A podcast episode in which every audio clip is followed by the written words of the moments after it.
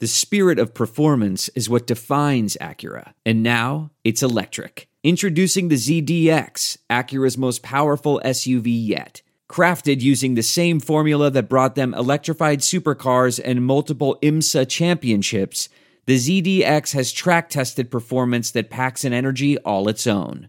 Unlock the energy and order yours at Acura.com. Welcome to the Chronic Podcast with host Ralph Malbrough and featuring bloggers Andrew Juge of SaintsNation.com, Kevin Held of The Team Drops the Ball, and Dave Cariello of Canal Street Chronicles. This podcast is nothing but serious football talk and hardcore analysis. Which four of you would survive the longest in the zombie apocalypse, and in which order would you die? Well, Ralph, no offense, you're going oh, first. Oh, definitely. no, no, no. The zombies would smell Dave's sugar blood and target him. They'd get his. I don't even have a joke, Dave. Dave, Dave smells like nougat. Now here's your host, Ralph Malbrough. All right. Welcome to the Chronic Podcast. As always, we're sponsored by the Pelican House in Baton Rouge, uh, 2672 City Place Court, Baton Rouge. Go there, watch LSU Regionals. You should support them because they support us. Um, Andrew will tell you, this is the most exciting I've been about an interview ever at the podcast. We got my old friend, Mike Detillier. I was Buddy D. I had the privilege to be Buddy D's last producer, and it's been 10 years since he went off the air. I asked Mike, I said, Mike, come talk to us on the podcast, please, and tell us some Buddy D stories, and we'll talk about the Saints draft. And Mike was nice enough to say, of course, Mike, thanks for joining us. My pleasure. Thank you, Ralph. Um, you know, the thing about before we started this interview, I was telling Mike, you know, I went to LSU, but my master's degree in how to cover a football team and how to look and how to peer two years with Buddy D. He could he could discern Saints and and filter out the the BS they were talking about. And he always says, don't listen to what they say, watch what they do, and watch how these coaches and these front office people act and say what they say when the Saints struggle. And it's all these things. And I still I still remember what Buddy D told me, and it's it's it's interesting. But Mike, for people that are under 25, they might not know him, but explain to to to the people how Buddy D how he covered the Saints and how he just he just he, the way he the way he acted and the way he ran his show and and and believed that how you should cover the Saints. Well, first of all, Buddy was there from day one. Yeah. Um, and Buddy was a newspaper writer uh, covering LSU and the NFL uh, before the NFL came to New Orleans. And all of a sudden, um, ABC has a local spot, and they hire Buddy, who's the most unconventional speaker for television, because he just pronounced more words than you could possibly imagine.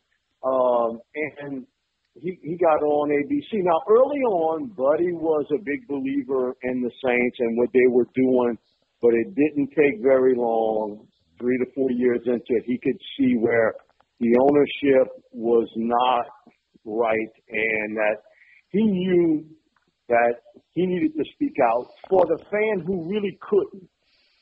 The biggest misconception of Buddy was that he hated the Saints, which was totally untrue.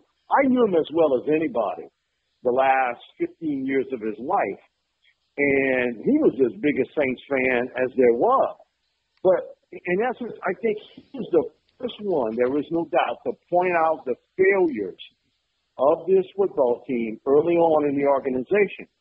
And he pointed the finger where it needed to be pointed at ownership, general manager, some of the head coaches that were there, some of the personnel decisions were terribly wrong, and he went at it. Now, Pete Finney did it in a different way. Yeah. Pete was a surgeon that could dissect you piece by piece he hit you with a sledgehammer. Yep. And the thing with, with Pete was he would take out the part and move on. Now, Buddy hit you with the sledgehammer and continued to hit you with it to the point where he mashed you into pieces. And that's the part that got him in a lot of trouble. What? That he continually would hammer and hammer and hammer away. Um, it was a different world of covering sports back then, but he felt as though that he should speak for the average fan who had no voice, no say that a lot of people who were buying season tickets were putting off maybe buying a home appliance, maybe buying a, a new car, maybe something of a trip that they would take to spend on the football team and that they weren't getting value for what they were paying for. He spoke out before anyone did. Yeah, and I and all, give him full credit. and also too, Mike, he had because I mean, when he was at WWL, WWL, they're still you know you you knew it. Bobby's still number one, and and and it's a great ratings. But let me tell you, I saw those books when Buddy was there. From five to eight, five to seven, and if you know if they had LSU or whatever, he was a ratings juggernaut, and so he could dictate to WWL, and he could dictate to the Saints, and he could say, "Look, uh, I'm not. I'm going to cover it this way, and if you don't like it, tough." And that's a that's a um, a cachet, Mike, that I don't think the Saints nowadays they let people have, or even media in New Orleans or, or a lot of cities, they don't have that where they have a guy that's so I wouldn't say powerful, but popular and has authority to where he can challenge a team. They're just they, those guys. They don't they don't have those anymore.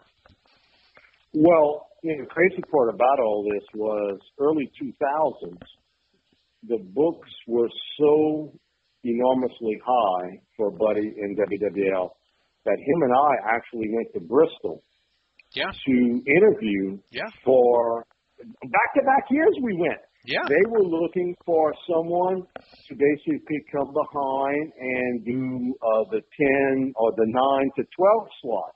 And so we went, the first year I think was just kind of a meet and greet with us. hmm The second year was much more on a serious side of possibly getting us to go uh, and be involved with it. Um, the realization of Buddy's age at that point uh, kind of take, took us out of the picture. But it was interesting because of what you said about the ratings. We we were there back to back years, and um, he passed away in '05, but in '06 um, they reached back out to me about doing something involved with him. So yeah, it, you know, he had power.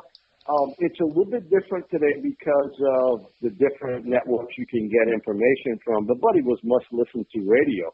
Uh, you know, he was the type of guy that you didn't know what you were going to get day to day. And if he was edgy that day, It was you great. really got the full double load of Diliberto, and he was not afraid to pull the punch. But he never saw the Payton era in which of winning on a consistent basis. He didn't see that part. He caught, you know, the Haslett and Ditka and Stram and that sort of situation all the way up to Tom Fears and J.D. Roberts, and, and you can kind of go on and on. And that there was little success there. I think the only guy he really felt had a had a shot This is it. We've got an Amex Platinum Pro on our hands, ladies and gentlemen. We haven't seen anyone relax like this before in the Centurion Lounge. Is he connecting to complimentary Wi Fi? Oh my, look at that, he is! And you will not believe where he's going next. The Amex dedicated card member entrance for the win! Unbelievable! When you get travel perks with Amex Platinum, you're part of the action. That's the powerful backing of American Express. Terms apply. Learn more at americanexpress.com slash with Amex. I want to tell you a story. It's a story about a scandal, broken relationships, gossip, rumors, money, corporate rivalry, and a broom. A performance enhancing broom. My name is John Cullen. I'm a comedian, podcaster, and for 20 years, I was a semi professional curler. And I want to tell you the story about how a single broom almost imploded the 500 year old sport of curling. We felt like we were bringing a knife to a gunfight. It's the story of a superstar and his fall from grace. Well, I was being dragged through the mud. It's the story of two brother entrepreneurs with a dream. I said, that's great news. It's a story of intrigue. I still don't understand why we want to keep his name secret. The full story has never been told, so I'm going to tell it. Broomgate How a Broom Almost Killed Curling. It was a year I'd like to forget. To listen to Broomgate, search for Broomgate in your favorite podcast app. That's all one word Broomgate. to win here before was Bum. I think he felt early on, even though he was against the move with Bum, I think he felt the accumulation of talent that Bum had a shot. But then, you know, that, that moment kind of passed, uh, Yeah. you know, missing the playoffs and that sort of thing. And I think he felt, you know, that, that coaching had passed Bum. And even Bum admitted it later that, you know, he probably should have left a year earlier. So Buddy was right on that, uh, on that part. But he did feel Bum had the best shot to win here of any of the coaches that were there before, because he didn't really know Sean.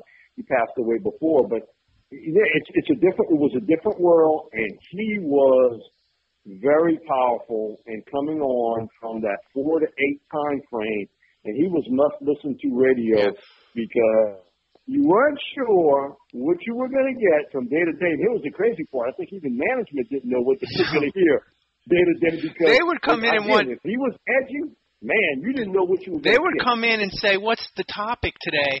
And my thing with Buddy, my thing with Buddy is we would always try. I would always try to get Buddy away from the sort of the question of who's going to play linebacker. Like an example would be, they would come in and say, "Why don't y'all ask the the listeners a question of who's going to play linebacker?" And I and- Buddy would say, "That's not that interesting." So then we'd hit it, would would flush it out, and he'd say, "You know what?"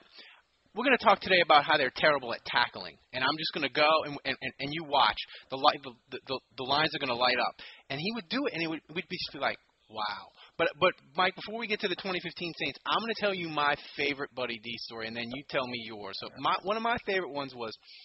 He was doing the coaches show for Haslett, right? He would go and he, he would he would do it sometimes in the media room.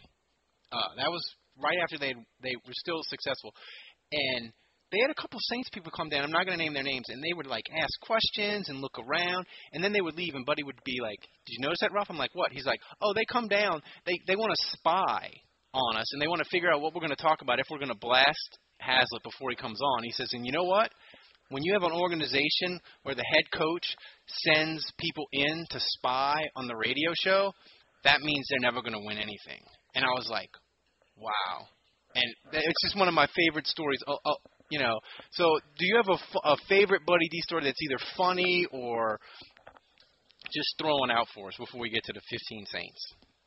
Well, I'll say this. Uh, one of the funnier ones was the Donte Stallworth pick. Um, in my draft book, uh, I had the Saints picking Donte Stallworth. At that time, we would meet Randy Mueller days before the draft. The draft would start on a Saturday, and so we would meet Randy on the Wednesday or Thursday. Uh, we met Randy that Wednesday and spoke about possibilities of who would be there and who they were interested in. And Randy told me because he had asked me to send one of my books to him, and he said, Mike, if Stallworth is there, we're going to pick him. But I, I don't think he's going to be there. And so he said, we, we've gotten some other options.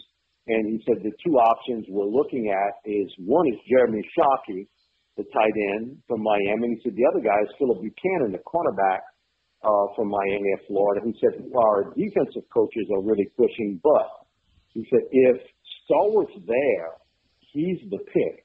It's the first time I heard Buddy say uh, Donte Stallpepper.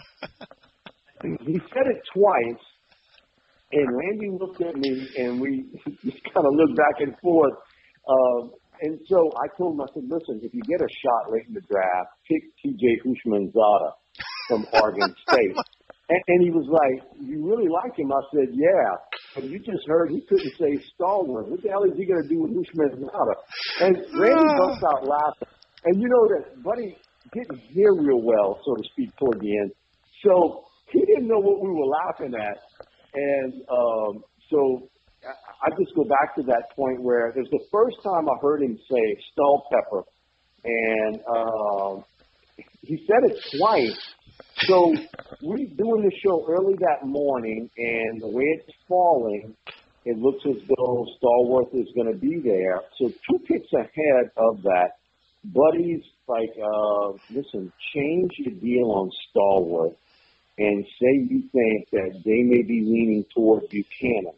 And I said, what, what, are you, what are you talking about? He said, no. He said, just just do what I'm I'm asking. I said, all right. So I brought up Buchanon and all that. So Buddy's betting with people in the audience one five dollars, thirty dollars, fifteen dollars, ten dollars. I'll bet you he said the Saints are going to pick Donte Stallworth. So he ended up, I think it ended up being like two hundred and thirty-seven dollars worth of bets. Well, ends up the Saints end up picking Stallworth, and right as the announcement came on about the Saints Tennessee wide receiver Donte Stallworth, Buddy blurts out, and the Saints have picked, uh, just like I've been saying, Donte Stallpicker, Donte Stallpicker from, and I mean, everybody's laughing. And so at this point, he's like, why is everybody laughing? Because I said, you said Stallpecker, not Stallworth. And he said, there's no way I said that. So we go to break and he said, well, maybe I did. I said, I know you did. Oh, man. So, uh, everybody's laughing about it. And so here was the funniest part. We in the parking lot leaving that night, and Buddy's trying to figure out how to uh, share two hundred and thirty-seven dollars. trying to math- mathematize of how to break up two hundred thirty-seven dollars two ways. He said, "No, no." He said, "You know, we gotta we gotta break that up to two hundred thirty-seven dollars." And it, it was classic Diliberto. Yeah, he had to have a little bit of an angle Yeah. on it, gambling wise, which was part of his persona. the other part is we did seven years at Old Casino Magic, and Brett Favre's father, Irvin Favre, was part of that.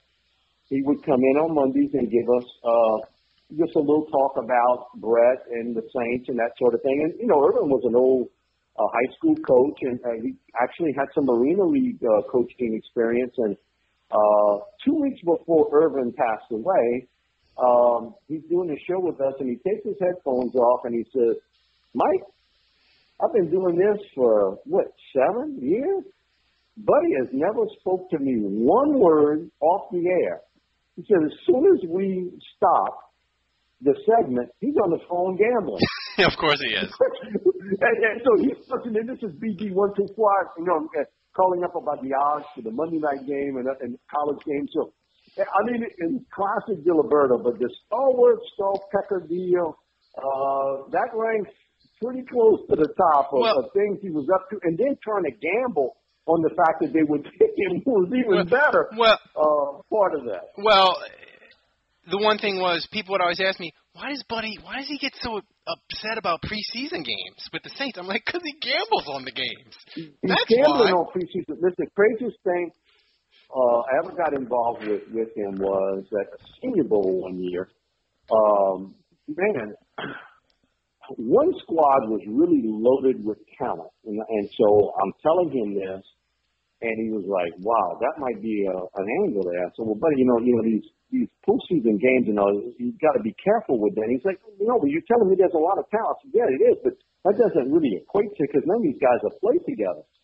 Well, he ended up betting on the team with the most talent. They ended up losing the game. So that that ended his betting on East West Shrine or, or Senior Bowl, that sort of thing.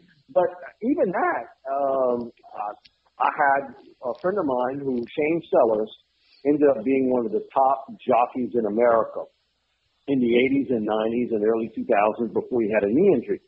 Shane and his family lived three homes away from me when he was a youth. So I first time I ever got on a horse was Shane's brother, and so we, so I, I use Shane pretty well. Shane comes in New Orleans, has a couple races that he's involved with, and uh, but he gets him on the phone with me. And before he put Shane on, we hadn't spoken in a couple three years. He's like, listen, ask Shane if he has you know a horse that he really likes in the next race. I was like, well, you standing right next to him. Why don't you ask? He said, well, he says he doesn't have a good feel for the horse. Was like, well, why is he going to tell me if he's telling you this? But that was typical Buddy of always trying to get a little bit of an angle on something. But you know, from steeplechase races in South Africa or Australia, cricket matches, you name it, Buddy always had coin riding. Oh. Something every day. Baseball, he was religious about the pitching rotation and that sort of thing. So, in basketball, it just wasn't football, but uh, he was uh, he was a connoisseur of uh, always having what he would call a sweat bet Yeah. That a, a gamble that he wasn't sure on, but it was it wasn't the thrill of winning, Ralph. It was the thrill of the gamble. Yeah. And Yeah. that was the crazy part because I've been around guys that, that gamble, but they their the priority is winning. With the thing was, it was the excitement of putting the money down. Yeah. he was he was a one of a kind cat. Yeah. Um, we got Andrew Juge with us, and he is uh, from Saints Nation. Andrew, let's get into the 2015 Saints. I know you have a couple of questions for Mike. Yeah, well, first off, guys, I really thoroughly enjoyed that, and you know, as a, as a, uh, you know, Ralph and I, Mike, t- tend to think of ourselves as Saints historians, at least from the '80s on, and certainly as a kid in New Orleans, you know, in the late '70s, early '80s, uh, driving to the games, you know, the, the ritual of listening to Buddy and, and hearing these stories that you guys have is great. Um, but uh, yeah, we do want to talk about the 2015 Saints. And real quick, uh, you know, for the Saints fans out there that don't know you and listen to this podcast, uh, you know, I would say that New Orleans is fortunate to have uh, an analyst and someone that knows the game as well as you do. And really, in my opinion, there's no one in the city uh, that has a feel for the draft and of course the Saints roster and all that stuff too but but specific to the draft you have a book that you do um, that I highly recommend. Any any anyone interested in the draft anyone interested in the research uh, purchase this book and check it out. But uh, you're, definitely an NFL draft expert. And so this was a big one for the Saints here in 2015 and I think if you look at their picks uh, uh, there's two picks in particular that I want your thoughts on, specifically because I think these two picks kind of got the most fan discontent. Uh, in other words, the fans kind of freaked out the most about these picks. One being Andrus Peat, and I, I think the biggest reason for the Peat pick being met with some displeasure in the fan base is the Saints already have two tackles on their roster. They already have two starters, and so uh, I think the general fan sentiment, and I don't agree with this, but I, I think the general fan sentiment is we already have two starters. He can't help us in year one. The second pick, obviously, is the Garrett Grayson one, and I think part of that is Drew Brees. Part of that is you have McCown and Griffin on the roster who are solid backups that people feel okay about. Um, so, your thoughts on those two picks, and do you agree with the fan sentiment that these were poor picks for the Saints? Well, with Andrus Peat, it came down best player on the board. I, have no doubt that had Danny Shelton not been picked by Cleveland, one pick ahead, that's what the Saints wanted. I mean, they wanted Shelton, the big defensive tackle from Washington.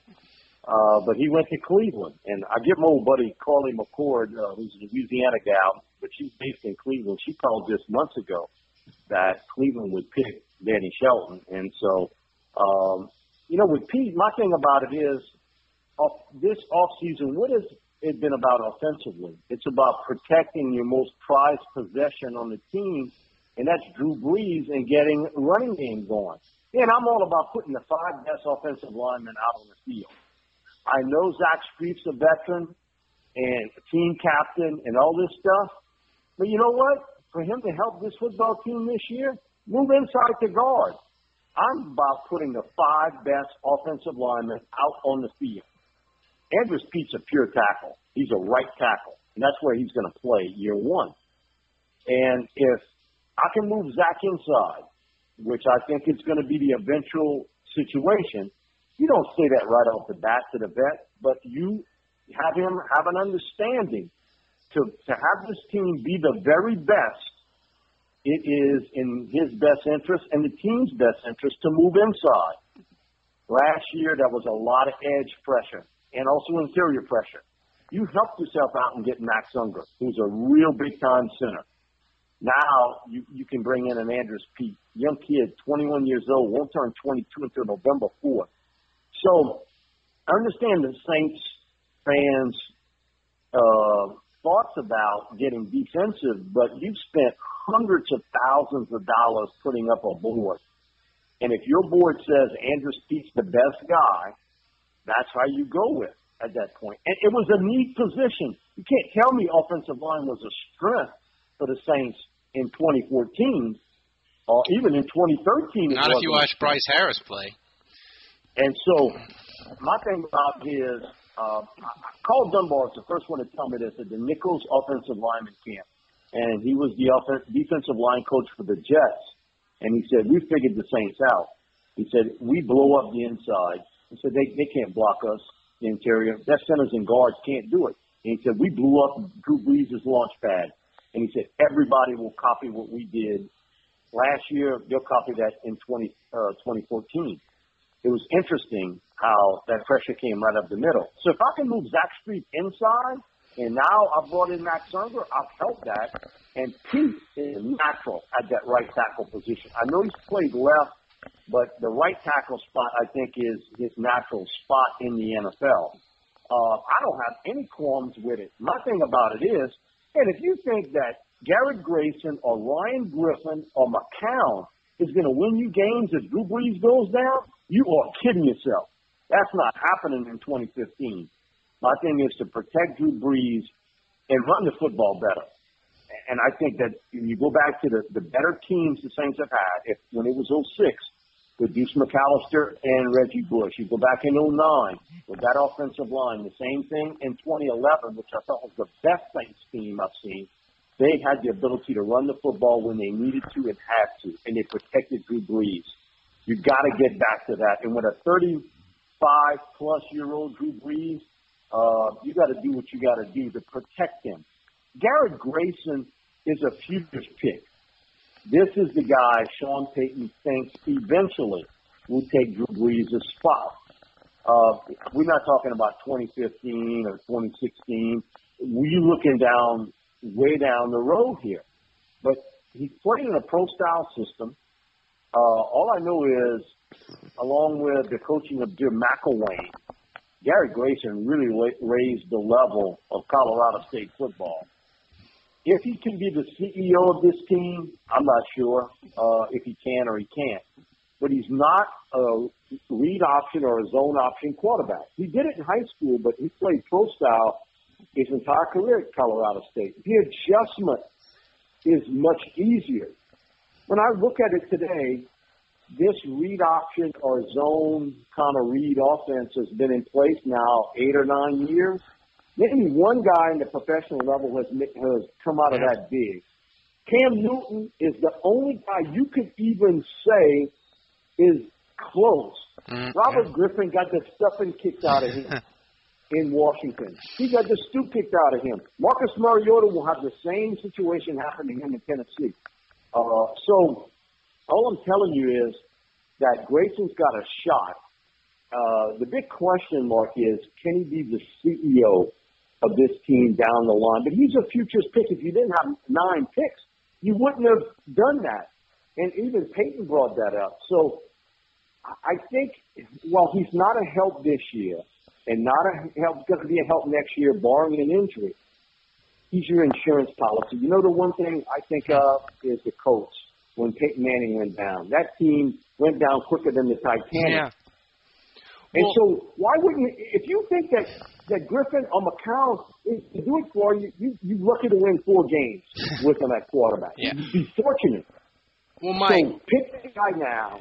Pick the guy now. Yeah. Well, Mike, um, bringing up that point for the draft, what was a a guy that was there in around that you really thought, man, I wish the Saints would have got him?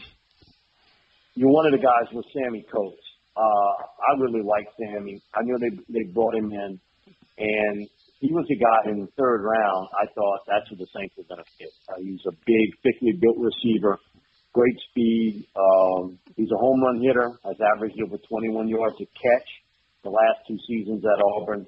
Um, and so he was a guy that I really liked uh, at that point in time. And uh, so um, I kind of banged the table on that guy in, in the third round. I really well, Mike, you, you you mentioned so it's interesting you mentioned receiver because I think uh, most of us felt that that was a position the Saints had to address in the draft, and they don't. And so now you look at the depth chart, you look at the roster, and I think we all feel good that Brandin Cooks is going to be a good player. You know what you have in Marques Colston. He's maybe declining a little, but he's still a guy that can perform. Um, but now the Saints kind of have their eggs in the Nick Toon, Seantavius Jones, Brandon Coleman basket, and you really need at least one, if not two, of those guys to pan out. Um, so how do you feel? So you mentioned Sammy Coates. The Saints don't take a receiver. how do you feel about these guys that are kind of in that three to six slot right now in the depth chart? Do you feel like any of these guys can step up and become that playmaking receiver for the team consistently? I have no confidence in Nick Toon. Uh, you've given him every opportunity, and he's been a major disappointment. Uh, Brandon Coleman, I've watched him since he was in high school. Um, it's not the fact he's got bad hands. He's got good hands, but his concentration level has never been stellar. He'll make two great catches and then drop two easy catches. And we saw that in OTAs and training camp before, that he'll do that. Uh, the one OTA I was able to watch this week, he caught the ball very, very well. Who's intriguing to me is Seantavius because physically, man, when you're going to see him, wow, he's got a body that he has really built up in the weight room physically. Uh, and I thought he was a little bit slow to get off the snap as a receiver, getting into and out of his cuts and breaks. I, I saw just in the kind of slippers and pajamas world of OTAs he was getting off the line of scrimmage much quicker uh, than he was a year ago. But man, physically, he is really, really put together. Uh, Seantavius is a guy that I would keep a close eye on because certainly he passes the eyeball test. He catches the ball well out front with his hands, and he's a big receiver.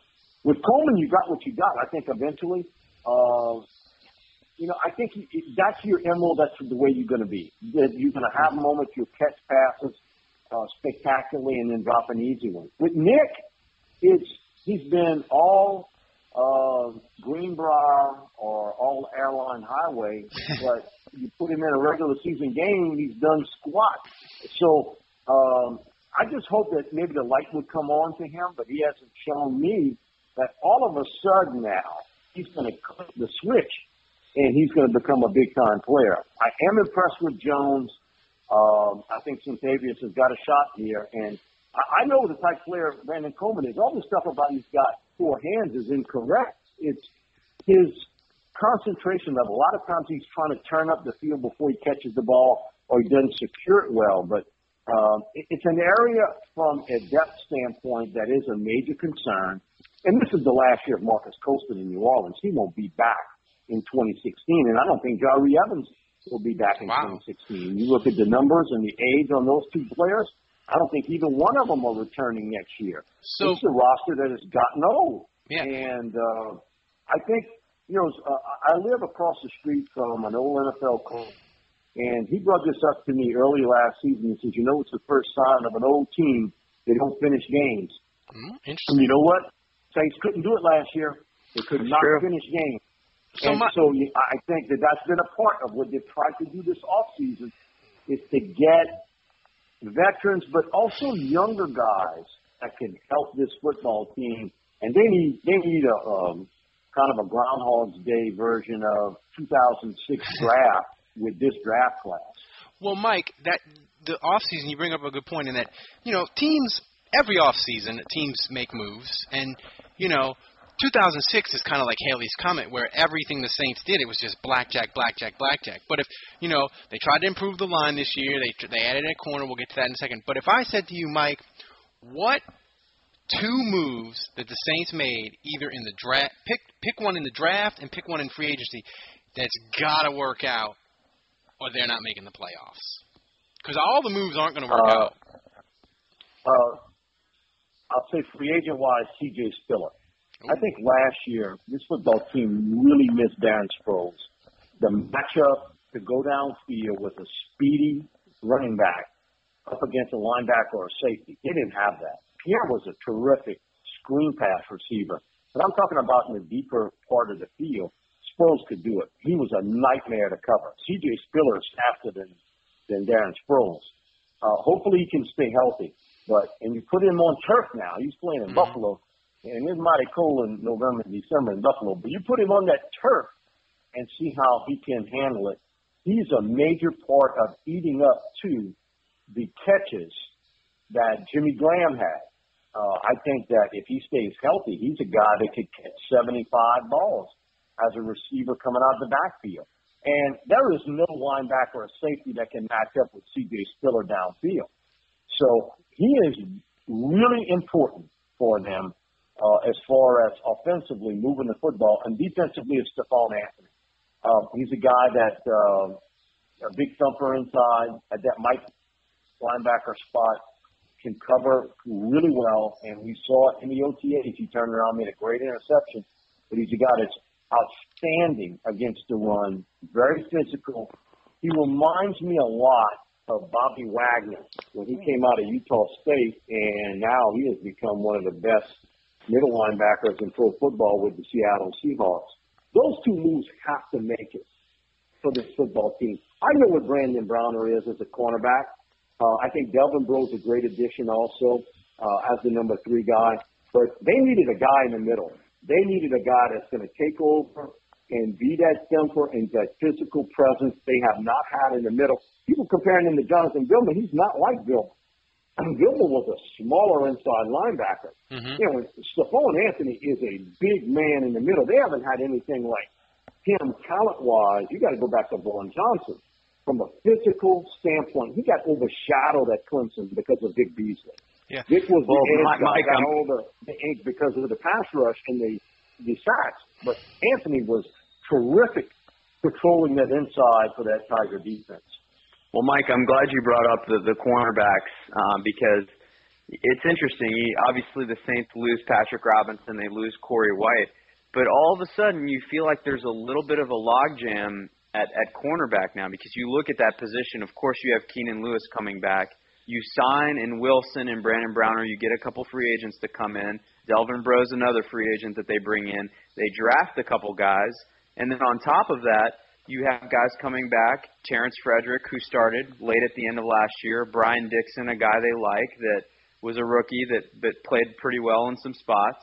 And Stanley Jean Baptiste, who was a second round pick last year, um, who was kind of a flop. So I, I just named nine guys, uh, and obviously eh, six probably at most are making this roster. Um, so I'm curious about your thoughts now about the logjam, and more specifically, how how big is Stanley Jean Baptiste's job at risk right now? Because from what I'm looking at and, and how he's performed and who he's going up against, he seems like he's on the outside looking in for me. Well, I'd rather have way too much talent Yeah. than not have enough. Uh, uh, you Especially know, after last all year, All I know yeah. is, yeah, last year you looked at that. Wherever Keenan Lewis was not playing, they were throwing the football. I mean, they were throwing it right at him. Uh, with Brandon Browner, you know what you're getting. He's a big physical guy, great wingspan.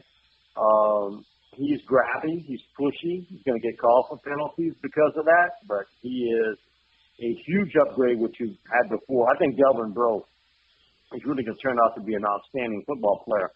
Uh, it's what happens with the fourth and fifth guys that I think are going to be interesting because of the fact that you play a lot of this multiple cornerback set and injuries occur.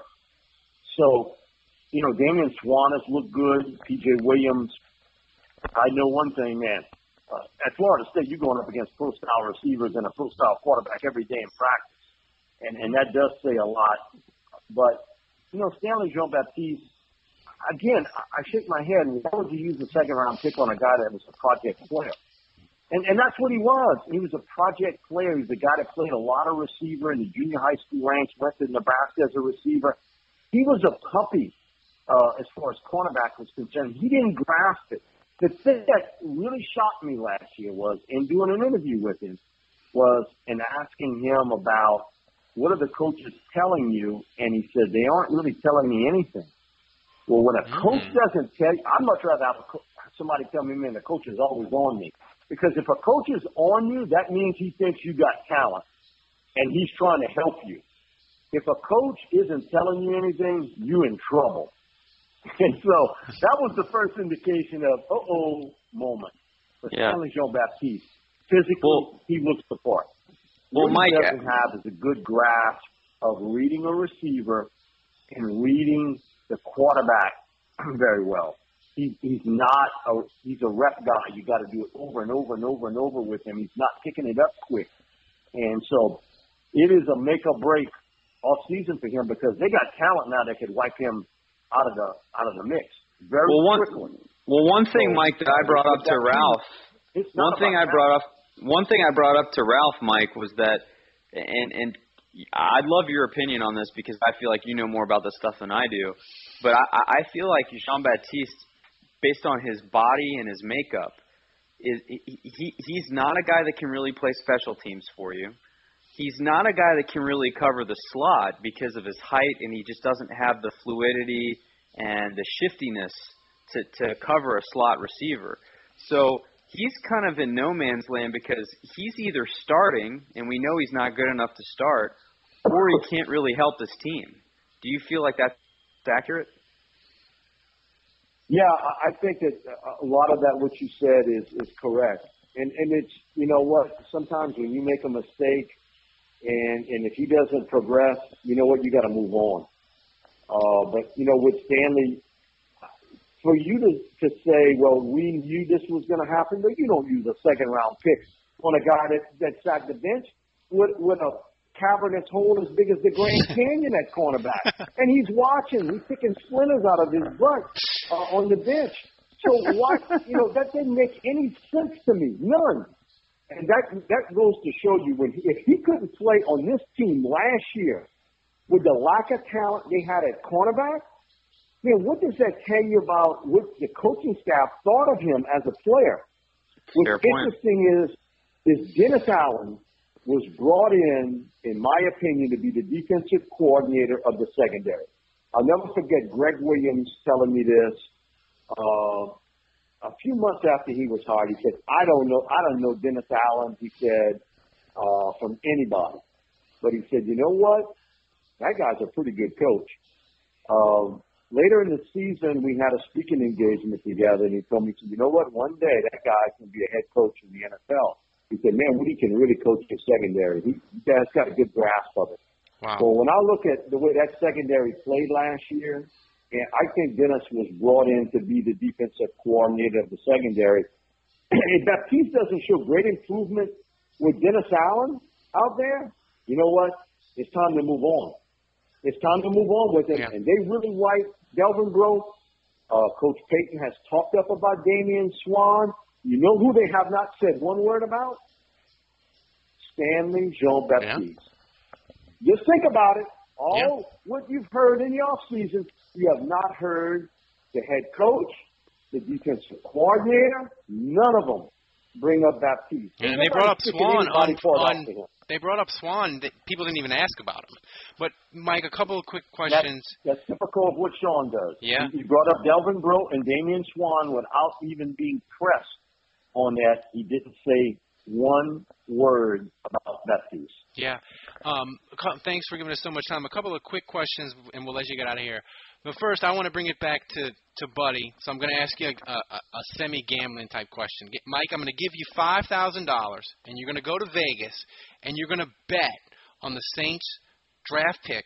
You pick one from 2015 that in three years is either going to be a Pro Bowler or close to it Give me the guy you put the five thousand dollars on.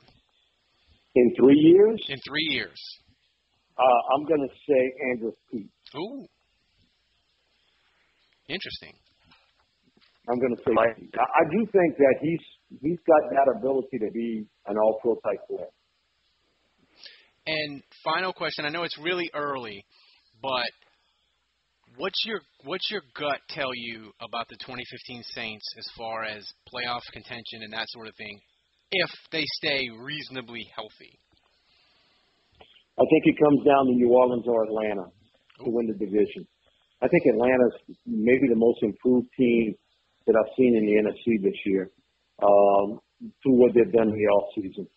Um, you know what? I hate to hear you say that. Yeah. Yeah, I mean, I hate to say it too, but I think it's accurate. What they've done free agency wise, draft wise, and uh, you know Quinn walks in and he's already got Matt Ryan, Julio Jones, Roddy White, so he's got some pieces in place already uh, on this football team. The Saints are a nine out of ten win team. Uh, this is not a team that's that's headed to the Super Bowl. Are they a playoff team?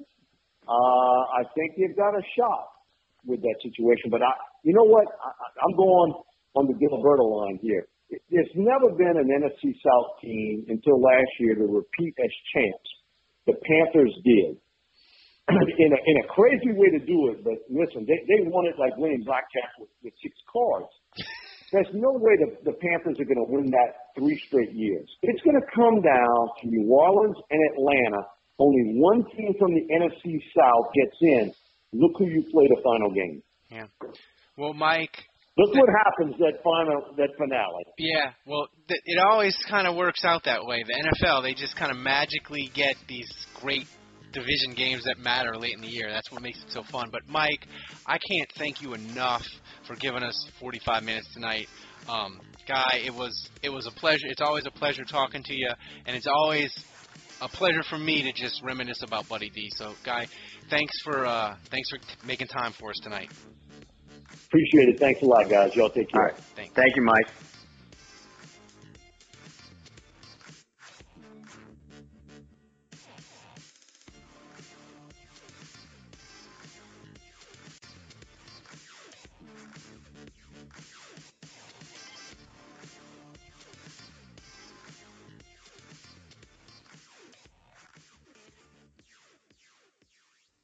One, two, three, four.